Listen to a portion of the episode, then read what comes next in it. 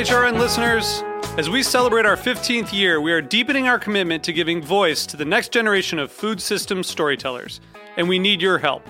Our internship and fellowship programs help activate new possibilities for underrepresented and underestimated young people through experiential journalism, audio engineering, and production training.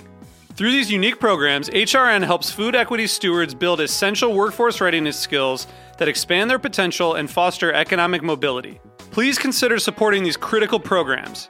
And with a minimum donation, you can be entered to win a dinner for two at an amazing restaurant in one of eight cities and tickets to a concert at a great venue in one of those cities.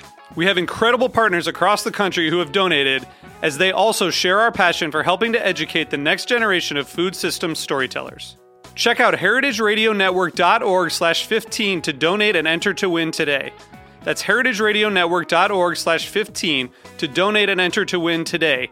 And make sure you donate before March 31st. Thank you. This episode is brought to you by Springer Mountain Farms. Over 300 family farms raising birds in Georgia's Blue Ridge Mountains. Learn more at springermountainfarms.com.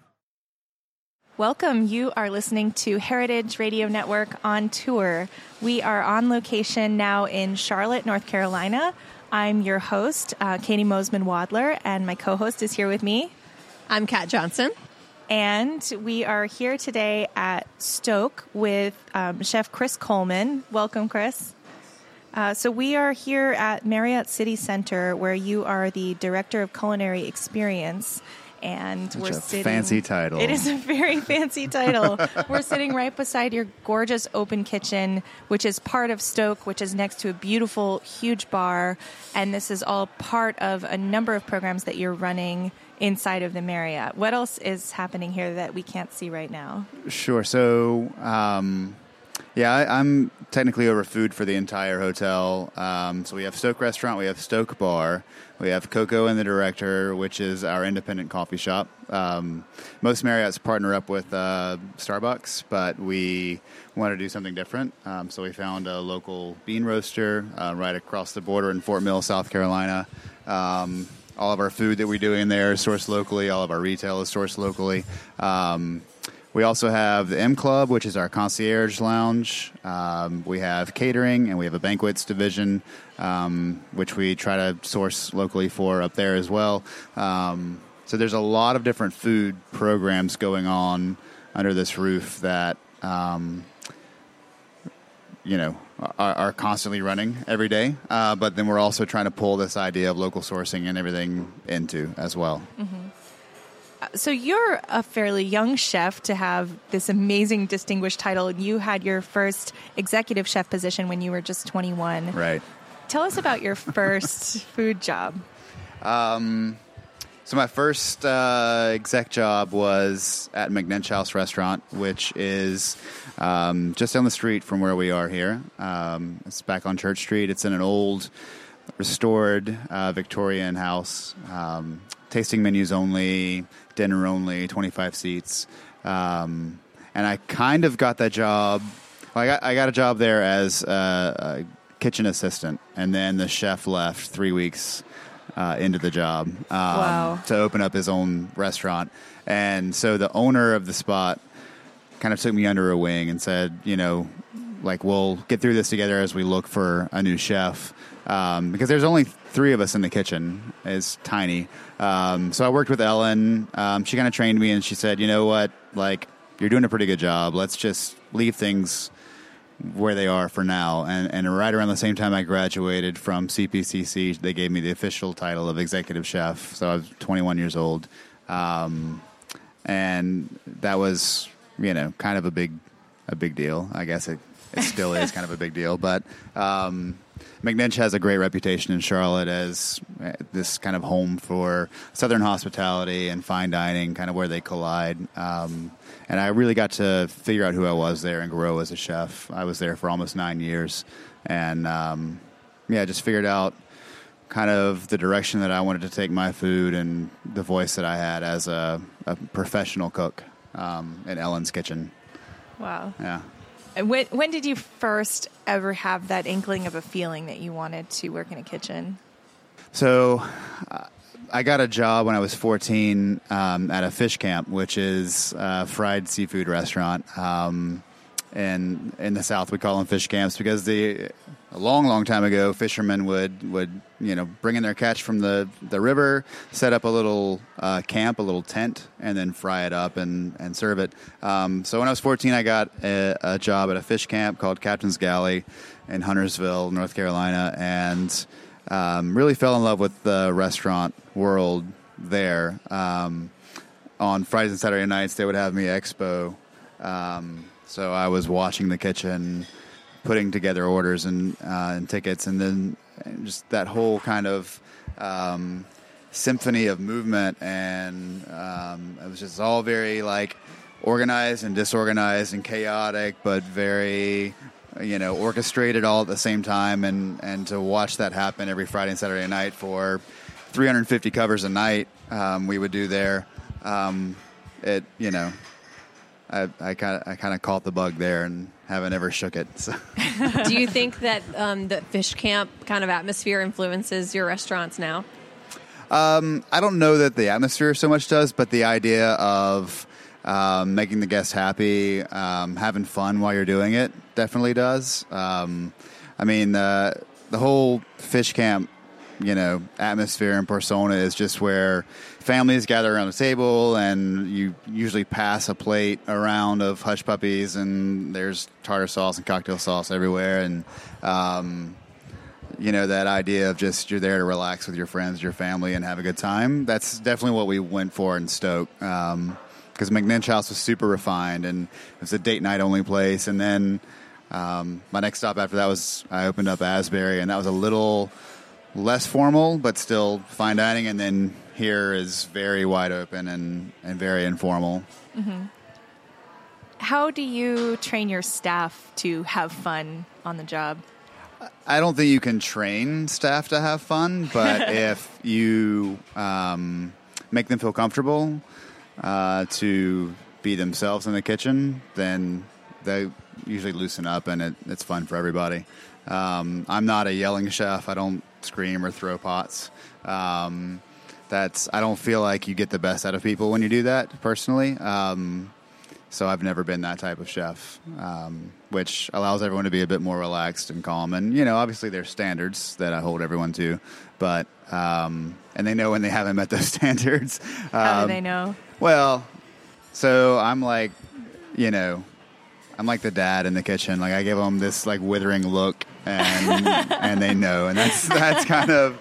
Um, you know, at, at, at, Asbury, I had one cook tell me uh, one time that our CDC there um, was mom and I was dad, and mom would get on you and kind of like yell, and dad would just be disappointed in you. And I, I, I was like, I kind of taking that as a compliment. Like, I, I, would rather, you know, I'd rather for that kind of psychology because he was like, it, it's way worse coming from, you know, from me than from the other guy because he was like, the other guy just yells and it rolls off my back. But like, if I feel like I've disappointed you, then I've really let you down. And that's like, He's like, that's kind of messed up psychology. I was like, well, then it's working. So, you know.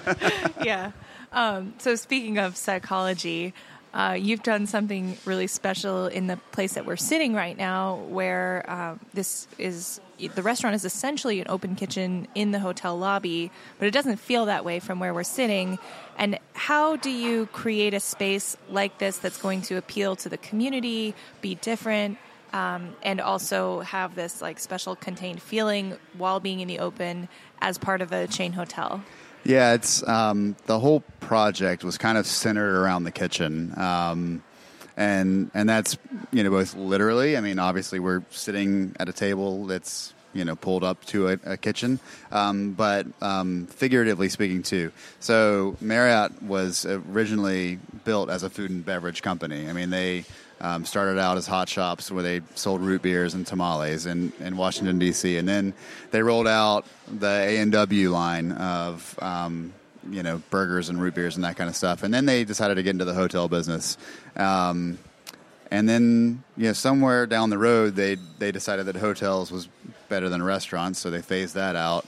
Um, and with phasing that out, I think that their food and beverage pro offering kind of suffered a little bit too. So um, they really wanted to center this particular hotel around food and beverage. It was has it plays a much bigger part than other, you know, chain Marriotts do. Um, so there's no walls between our kitchen and our dining room. It's wide open. You can see everything that the cooks are doing. Um, it is right in the heart of the house where you walk in the front door uh, to check in, and the first thing you see that um, sight line is the kitchen of Stoke.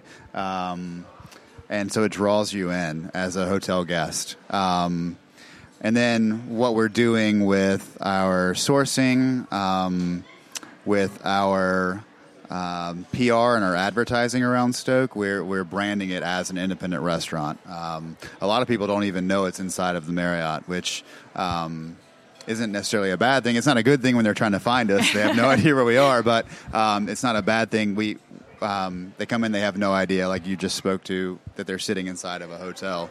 Um, other than the fact that they pulled into the valet circle when they got here. Um, so it's very deliberate that the kitchen is front and center um, for this project. So you opened in August of 2016, Right. right? Um, how have you changed or adapted to you know what your guests want? So, um, I think we've built something here in Stoke that the guests have been extremely responsive to. Um, so it's more about the guests adapting to us than us adapting to the guests. um, now we we do certainly offer things that the hotel uh, guest expects. You know, we have a burger on pretty much all day long. Um, we are offering, you know, at lunchtime, we have a very salad and sandwich heavy menu, um, which is kind of what that transient guest just wants to grab a, a quick bite and, and get out the door to their business meeting or whatever they're here for. Um, but as far as dinner service, we've we've said, um, and and to breakfast and lunch to the same, you know, to an extent, we said this is who we are, and you know, you can hopefully like it or not like it, and that's fine too. But we're at like a 4.8 on Facebook. We're at like a 4.8 on Yelp and a 4.6 in Open Table. So I'm, they, they, I think they like good. it. That's I think they like it. Um, and we also wanted to, you know, open a restaurant that the local community would would want to come to too. It's not. It's here for the hotel guests, but um, on any given night, weekday we're 60% local on weekends fridays and saturday nights we're 80 percent local. Um, only 20% of our business comes from hotel guests. Wow. um, and we wanted um, you know we wanted a place where if you're checking in as a guest of marriott and you pull up yelp or open table to see where you want to eat that night if like the restaurant in your hotel is like you know in the top 10 then you just come right downstairs and grab a bite to eat you know? Um, so so far we're succeeding So I'm I'm really surprised to hear that ratio that only 20% of the guests are are hotel guests.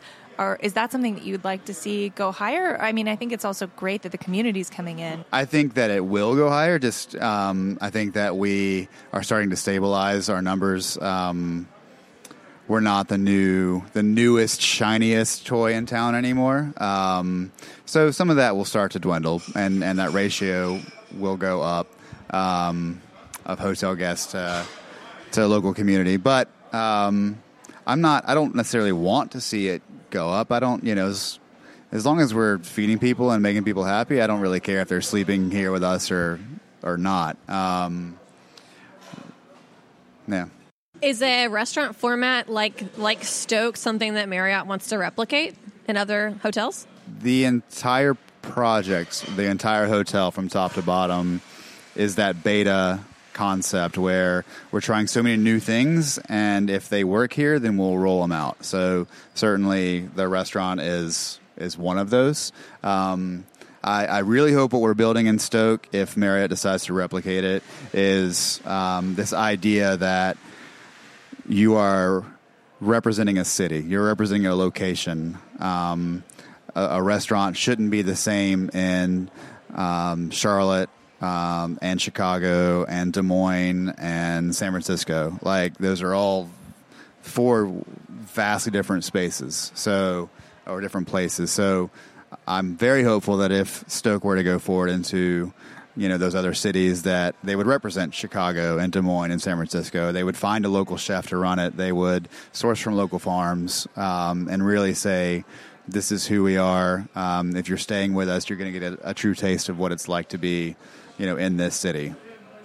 So, what's the 5,000 foot view of uh, what food in Charlotte is for someone who's never been here?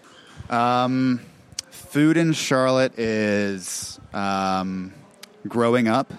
It's evolving. Um, it's there's certainly um, a really big uh, focus on um, sustainable local sourcing. Um, I mean, that's that's there's a big focus on that across the country right now. But we're especially blessed in Charlotte to be in this really agri- you know agriculturally agriculturally rich area. I mean, the South was built on agriculture. Um, just in the in the counties surrounding Charlotte, there's like 400 registered farms. Um, so we have a lot of, of places to pull from here. Um, we're close to the coast, so we can get super fresh seafood. Um, we're coast, we're close to the mountains, so we can get really awesome, cool foraged um, things when you know the health department lets us. Um, The struggle is real. the struggle is real, but um, you know, I think that it's um, we're, we're as, as a city we're growing up, um, so our food scene is growing up at the same time. Um, I don't know that there really is an established, you know, quote Charlotte food, um, which I'm I'm honestly fine with. Um, that means everyone gets to bring their own voice to the table. Uh, do you think there are any like weird foods in Charlotte Weird, weird, unique that foods like that I would come here and be like, what is that? Um, I don't know. I, I, I nothing off the top of my head, really. I'm thinking about like, um, so I grew up in Maine, and in Maine we have like the fluffernutter okay. is a, is a thing. So that's like that's a sandwich where you put like peanut butter and marshmallow fluff on Wonder Bread. Yeah. and that's like a, a classic thing. So I'm wondering like like um, kids kids might bring to school like lunch classic. Um, I don't know. I don't see. I, okay, I'm from Charlotte. Like I was born and raised here, so if I try to say something that is like just uniquely Charlotte, it probably isn't. Like it's probably they probably eat it somewhere else too. uh my, you know, banana and mayonnaise sandwiches were like kind of a staple um, in my house growing up, um, which is a little strange. Yeah, in Alabama, I just ate mayonnaise sandwiches. Yeah. No banana. No banana. That's probably pretty weird. That's pretty funny. I've never heard of such a thing. Oh, I yeah? say no. Maybe Yeah. I'll try it. It's pretty good. I mean, with the banana mayonnaise, you get like a tangy mayonnaise, and you know bananas are sweet and Mm-hmm. kind of meaty in their own way. So Sounds pretty good. yeah, I could get behind That's it. pretty good. Um, so, talk about a few of the local farms that you're really excited to be working with, and uh, what's like in season right now. Yeah, there's so many. We, um, you know, we here at Stoke uh, work with uh, about 15 to 20 farms, and then another 20 or so producers um, from North Carolina, South Carolina, um, a little bit into Virginia, Georgia. Um, I love the relationships I, I have with Windcrest Organics here. Um, they're in Monroe, which is right outside of Charlotte. I love Newtown Farms. I love. What are you uh, getting Burton from some of these? So these are all produce um, that I'm talking about right now, and.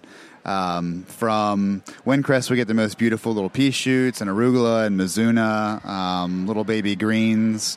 Um, she picks wild garlic for us and wild leeks. Um, so Newtown, he has the most awesome little uh, beautiful baby carrots. Um, Sammy um, um, Koenigsberg, he's also the um, godfather of local farming in Charlotte. He was the first farmer to sell directly to restaurants um, back in the early '90s, and he actually established Matthews Farmers Market, which is just south of the city, southeast of the city. Um, Burton Farms grows the most beautiful heirloom tomatoes. Um, right now, he's bringing in cucumbers and strawberries uh, and colored cauliflower, um, oranges and purples that are just strikingly, you know, beautiful. Um, we just started working with a farm up the road um, called Fair Share Farm. They're near Winston Salem. Um, they've been bringing us broccolini.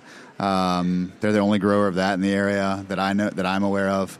Um, they've also been bringing us beautiful uh, Lamborn pea tendrils with the flowers still attached, um, and uh, some cool microgreens and stuff. Um, I mean, there's a lot. We work with Harmony Ridge Farms. We buy their duck. We buy um, their little baby beets. Like they're a, a protein and produce farm. Um, you know, I mean, they- so inside of Stoke Restaurant, we have all these chalkboards up on the wall, and we've got probably 20 different farms listed. And um, what I like about sourcing locally is not only the food generally superior to what you get from the back of a box truck, but uh, it's also the relationships. I mean, we I know the people behind all these names. Um, I know their kids' names. I know how long they've been farming. I know you know a lot about them, and that's that's to me is the most special thing about buying from these people is is developing that relationship. Um, and you do the sourcing for the entire hotel.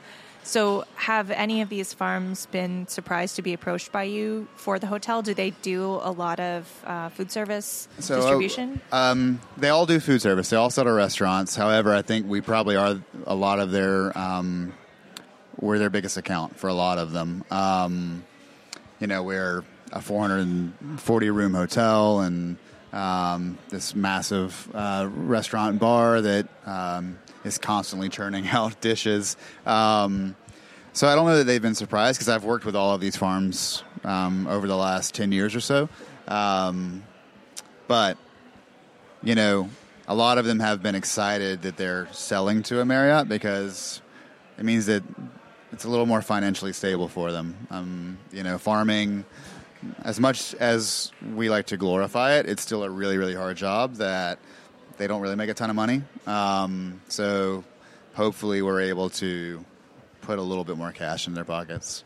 Um, at least the ones that can keep up. That's that's been the hardest thing is that there's farms that didn't make our walls and didn't make our menu because they just they're so small they can't keep up. Um, like I, you know, there's not much I can do with ten pounds of of leeks.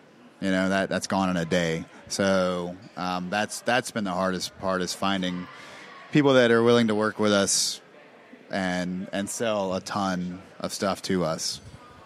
yeah. And as far as uh, the, the farms that can't keep up right now, are you doing anything really long range planning where you are thinking about your orders for 2018, 2019? Any farms planning ahead for big orders from you? So I, I've I've worked with a few farms on um, what they are going to plant for us for the fall for next spring. Um, for those small farms, I would love a way to bring them in um, to do uh, either specials inside of Stoke, or we're working with uh, we have the, this atrium space um, in between our building and the and the building next door that um, we're working on doing a small little farmers market, like pop up farmers market out there, and I'm really hopeful that those small farms can come out and do do that with us. Um, that gives them a little bit of extra cash um, and puts their name out there as well.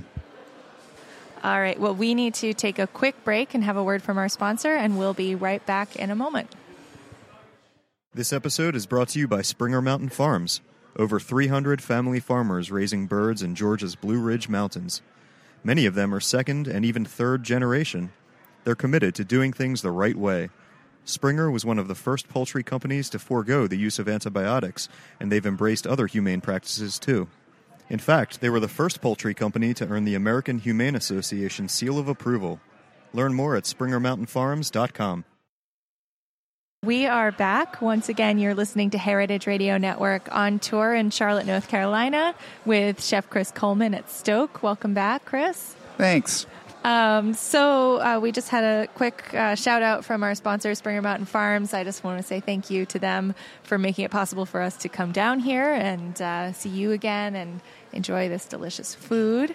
Uh, you're kind of nodding along about Springer. Yeah, no, I've, I've been using Springer Mountain uh, for the past few years. Um, it's, it's really, really, really good chicken, um, and I love what they're kind of doing by bringing um, this idea of an all natural product um, to chefs like me who really do care about sourcing um, and serving you know really good clean food. Um, yeah, it's a, it's a great chicken. So I want to talk a little bit more about the kitchen because we're sitting here and observing everything going on as we talk. And tell me a little bit more about we have like the wood burning um, oven in the back. Um, talk a little bit more about what kind of food you're serving at Stoke.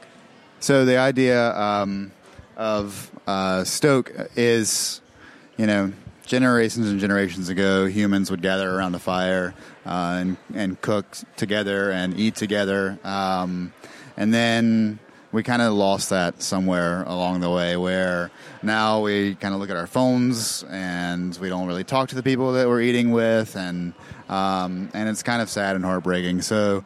Uh, we wanted to recreate that while you know we're bringing people around the kitchen. So um, you, you know, in essence, you're kind of cooking along with us as you sit here and watch. Um, and you're some, you know, some element of that fire touches almost every single plate in here. If we're not, if we're not cooking it in the wood oven, um, then we're taking embers from the oven and you know infusing oil with it to make an aioli to serve on a fried oyster dish, or uh, we have a charcoal powder um, that we sprinkle on some things as a garnish that is visually striking, but also you can it tastes like you know charcoal. It's made it's this charcoal powder that we get from um, our friends over at Savory Spice Shop that it's made from ground up coconut shells. Cool. Um, so that they burn. I mean, they burn it, burn it, burn it, burn it, and then grind it up, and it's it's tasty. Um, kind of tastes like Old Bay, uh, but with like this smoky Old Bay. um, so we're doing food that is um, rustic and simple, um, but with an eye for detail, um, with a, a, a mind to sourcing. Um, and a lot of what I love to do is food that I love to eat, and it's takes on stuff. So you know, like the barbecue poussin that I served you guys. It's barbecue chicken. Like it's, I mean, at the end of the day, it's barbecue chicken. Um, and then the broccolini with the stracciatella, that's just broccoli and cheese, you know, which we all grew up eating. Um, and then the rice grits with the egg and, and the white cheddar is, uh, it's breakfast in a bowl, you know, it's, it's rice grits and eggs. So, um, we just like to take food that is simple, that is relatable, um, and dress it up just a little bit. But it's simple food done impeccably. Yes. And I did not get the broccoli and cheese thing until you said that. Yeah. And that's awesome. Yeah. it was so good. Um, Good. So, because you are the director of culinary experience, um, I, I would imagine you spend some time also thinking about, or you spend more time thinking about front of house, you know, and that more than a, a, a typical chef or executive chef would. So, I am really interested by the way the dining room is set up, and in particular, you have a couple of special tables um, that seems kind of set up to be a chef's table experience. So, talk a little bit more about your thought process behind that. So one of the the biggest things that we have to um, remind our cooks of at all times is that they're, I mean, they're on display. They're they're kind of on performance all the time. So. Um, they are expected to get involved with the guests uh, and talk with the guests. Um, we have this one table, table one, that is basically an extension of the kitchen counter. I mean, it garde manger is you know literally two feet from where the, the people are sitting. Um, so we encourage that garde manger cook to to talk to the people, to ask them where they're from, and send over some plates to them and stuff. Um, we have four tables in the restaurant that are the same countertop height as the kitchen. So when you're sitting at those tables, you you really do feel a little bit closer to the kitchen. Um, and those are kind of like our chef's tables. Um, I've been involved in front of house ever since the beginning of my career. I mean, literally as a, a busboy at a fish camp, but um, then at McNinch House we had a chef's table where we would do these elaborate nine to twelve course tasting menus. Um, I like talking with people. I like um, seeing. It's it's super selfish. I like seeing the smiles on their faces when they, you know, enjoy something. Um, so, you know, it, it- it's a fun environment to be in. It's a strange environment to be in for most young cooks, but um, at the end of the day, I mean, it makes them stronger, stronger cooks, stronger chefs. And do a lot of people, because right when you walk in the door at the host stand, you are immediately almost in the kitchen. Do a lot of guests feel comfortable to go right up and ask what's going on? Yeah, sometimes a little too comfortable. So, Yeah. you know, we have to uh, kind of bring the cooks back in um, at, at times if they get a little too engaged in talking with a guest. Um, and, uh, you know, we kind of give withering looks to the guests who walk up and just start picking food off of. It happens. So garde manger, you know, that's salad station for the most part. Um, he has all of his stuff that can be served room temperature um, out in bowls. So when people walk up, they will grab a dried cherry or. You know, No a pretty piece of bacon, and I'm just like, like, Do you have a fly swatter for that? yeah, exactly. You need one. Exactly. Oh my god, yeah, um, that is brazen. a little bit, a little bit. Okay, well, I'm a little shaken from that answer. Yeah. um, I'm just trying to like imagine. There's my my favorite scene um, in Tampopo is like at the end where there's like the old lady like going around the grocery store squishing Right. like into everything, and I'm just picturing like all these hands going in. Um, so last time we caught up, Chris, was at the Charleston Wine and Food Festival Mm-hmm. back in March. Did you? What's your favorite thing that you learned or brought back from that? And uh, were there any dishes that were influenced by your time at the festival that are on the menu here?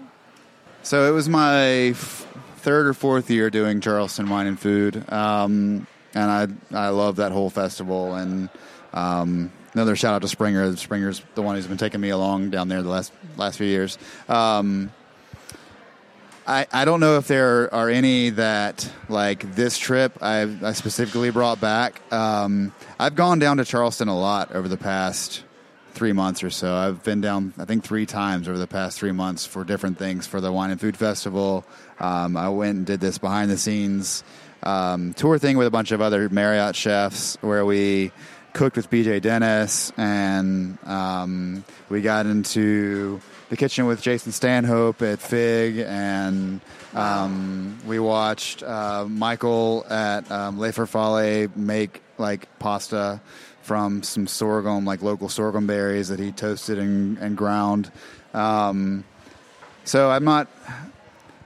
There's this this feeling when you go to that city that everything is about what you're going to eat. And if you're eating, you're thinking about your next meal, and that you know, and relate.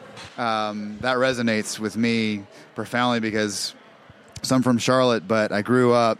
I- I say I grew up in Mississippi because that's where my family uh, is from. Uh, my mom's from Mississippi.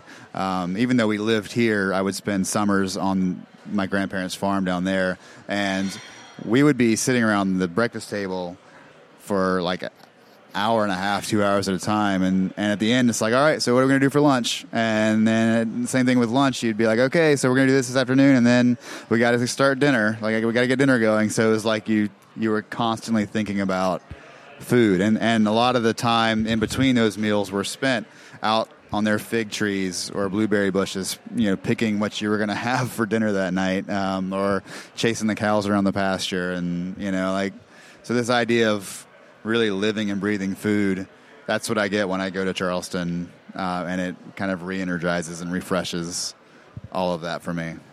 That's awesome. Yeah. That's really great to hear. We had such a great time. It was um, Heritage Radio has been at the festival for a couple of years in a row, but but first time for both me and Kat, and Yeah. We were just mind blown at it. So well put together. Yeah. Lot of But yeah, uh, it took me like a little while to recover from everything that we ate while we were there. Um, but it's perks of the job. Yeah. you never stop eating in Charleston. No, you don't. No, You it don't. was nonstop. Um, what is the dish that you're most excited about that's on the menu now, or that you're about to introduce? Uh, my favorite thing on the menu right now is uh, probably the broccolini and stracciatella. It's super simple. It's like four ingredients, but it's so good. Uh, I'm also a big fan of the farro piccolo dish that we do here. It's uh, we get our farro from Anson Mills. Uh, we blanch it and then we toast it, um, so it's kind of nutty and crunchy, and then we toss it in a pesto made from wild garlic um, that we get from Windcrest Farms. Um, there's some pistachio and some cheese in that as well, so it's Wow. this awesome garlicky, herby, cheesy kind of farro dish. Um, I love the barbecue poussin. Um, I love the seafood that we do get from Tim Griner. He's kind of our local fisherman guy. Um, and generally, we get the fish in, and I turn it over to the cooks and say, okay, create a dish. Like, we don't even have a fish dish on our menu except this says fresh and wild, like daily kind of daily catch or something like that. I can't remember exactly how the phrasing is, but that's where I get to see the cooks kind of show off and and to watch where most of our cooks have been with us since August. Like we've had very little turnover, um, so to watch where they've come from from August to now May is is pretty exciting, um, and the fish dishes really show show off who they are as people. Wow. Perfectly Ta-da! done, Sam. What's your Open kitchen. What's your vision for Stoke uh, in five years? Um, I hope that Stoke in five years is still um, relevant uh, to the city, um, and I hope it's still relevant um, to the food world um, in this in this region. I hope that um, if I'm still here, you know that we're still um, sourcing locally. We're still trying to you know, just make guests happy and make good food. Um, if I'm not here, then I hope whoever is running it at the time will not stray from that uh, mindset too far. Um, it's in keeping with that M beta and keeping with that kind of experimental vibe of this whole hotel. Um, you know, there's a chance that in a couple years, Stoke might completely switch gears and switch directions, and that's, you know, I, I understand and I fully, um, you know, accept that. But I do hope that what we have established will carry on for the next five years, ten years, fifteen years. Very Awesome. cool. Well, Chris, we're gonna um, wrap things up with one last thing. We're gonna ask you some rapid fire questions. So, Can I interject really quick? Of course. absolutely. Okay, because they brought out something that was for us, and they put it on the table behind us. Food break. What is that? what? Katie, describe what's being put down in front of us. Uh, well, I'm going to say that that is the biggest donut I've ever seen in my entire life with a mountain of pastry cream yes. and nuts, like praline looking nuts. oh my god, It is bigger than my head, for sure. Um, it's like it's bigger. It's actually bigger than the plates. It's substantially bigger Yes. than the plate. Yes. Chris, what is this? All right, so what was kind of just dropped is the dish that um, that we've kind of become known for at Stoke, um, and this is our one pound donut. Um, That's This only one pound. Yeah. Wild. This is so so, wild. Um, we make brioche dough in house. Um, it's the basis of the donut. It's the basis of um, the brioche bun um, that we use on a few sandwiches. It's the basis of our pretzel brioche, which is our, our dinner bread. Um, but it's one pound of that brioche uh, that's shaped into a donut, fried to order, um, dusted in sugar. The di- there's diplomat cream in the middle, which diplomat is equal parts pastry cream and chantilly. Um, so it's really um, custardy but light. Uh, and then over the top is Heath candy bar, I crumbled over. thought it was a candy bar. I just didn't know which one. It's my favorite candy. It's Really? Heath, Heath candy. So, um, yeah, and going back to that idea that you know good food should be shared, we kind of didn't want to leave desserts out of that, so we wanted to create like the biggest damn donut you've ever seen, and um, it's been written up like a bunch of different media organizations have like picked up on it and come out send people out here to try the donut. I think donuts are like is like maybe the most magical food, Yeah. and I I never imagined it could get better. I don't disagree with that. You know? And this is this is like takes it to the a whole new level. Right. This is insane. yeah. Um, Well, we I've should- never seen anything. We have to get through these rapid have- fires Sure. so we, can, eat, this. oh, we Okay. gotta go really rapid now. That'd be really rapid. cat, okay, yeah. do it. What was your last great bite? Oh, um, anything that I had from Stagioni, which is a restaurant here in Charlotte, Italian restaurant. Um, we were just there a couple weeks ago. Everything we had that night was amazing. What And was one thing? Last bite, last great bite. I'm sorry. I know it's supposed to be rapid. We'll just have to edit this out. I'm thinking. Um, You know what? Okay, I have some strawberries at my house from Burton Farms. That these are the most brilliant little strawberries I've had in the last few years. They're just amazing. So I will say the strawberries that I had this morning with my yogurt. Okay, so Nice. the, I think you knocked out the second question because it is what's in your fridge at home. So Strawberries. um, I have leftovers from a fish camp that we ate at last night. Like no lie, there's some themes Uh, running I through know, this. right? Um, uh, we keep a bottle of Cheerwine in there pretty much all the time, and a jar of Duke's mayonnaise. So Uh, you have to have Dukes. yeah, and That's a awesome. lot of wine. There's a lot of wine in my fridge at home too. Perfect. what was your favorite childhood meal? My grandmother's chicken and dumplings, and I say that those are probably the reason that I'm a chef today. Um, it was just that idea of simplicity in a bowl In Mississippi? in Mississippi. Awesome. Um, what is your proudest piece of produce that you have in the restaurant right now? that broccolini from Fair Share because it's so unique and kind of rare in Yeah. North Carolina, anyway. And last question: What is the the go to restaurant family meal at Stoke? The go-to restaurant family meal in Stoke is generally like fried rice. Like um, you're talking about family meal like that we eat, right? As cooks. Yeah. So yeah, like usually fried rice with scripts, you know, uh, like scraps and bits of whatever proteins we've been trimming down. Yum. that sounds really good. You can eat it out of a cup too, which helps. Yeah. Maybe we'll stay for a family meal. Yeah.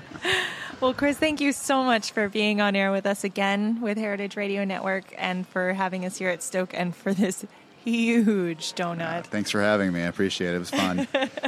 Um, come up and see us in Brooklyn soon. Will do. You've been listening to Heritage Radio Network on tour. Normally, we broadcast from Roberta's in Bushwick, Brooklyn. Today, we are in Charlotte, North Carolina at Stoke Marriott City Center. And you can tune in to hear more at www.heritageradionetwork.org. We are a member supported nonprofit organization, so if you are a fan, please go to our site and click on the beating heart to donate.